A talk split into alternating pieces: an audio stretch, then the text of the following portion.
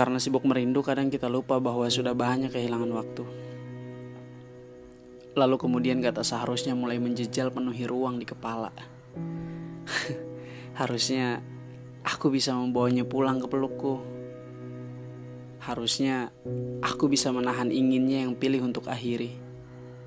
Harusnya murkaku tidak muncul di suatu waktu yang kemudian cipta gores dan lukai hatinya. Harusnya aku tidak diam saja seolah ikhlas ia melenggang setelah beri salam dengan wajah penuh pesakitan.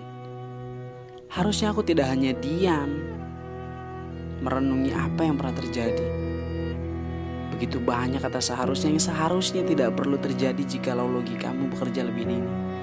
Merindu jelas saja boleh. Namun, yang lebih baik dari segala bentuk rindu adalah dengan wujudkan semua jenis angan.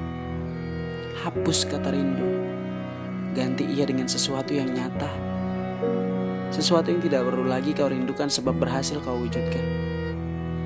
Waktu jadi sia, hanya karena kau habiskan untuk renungkan hal yang mungkin dengan jelas dapat kau lakukan.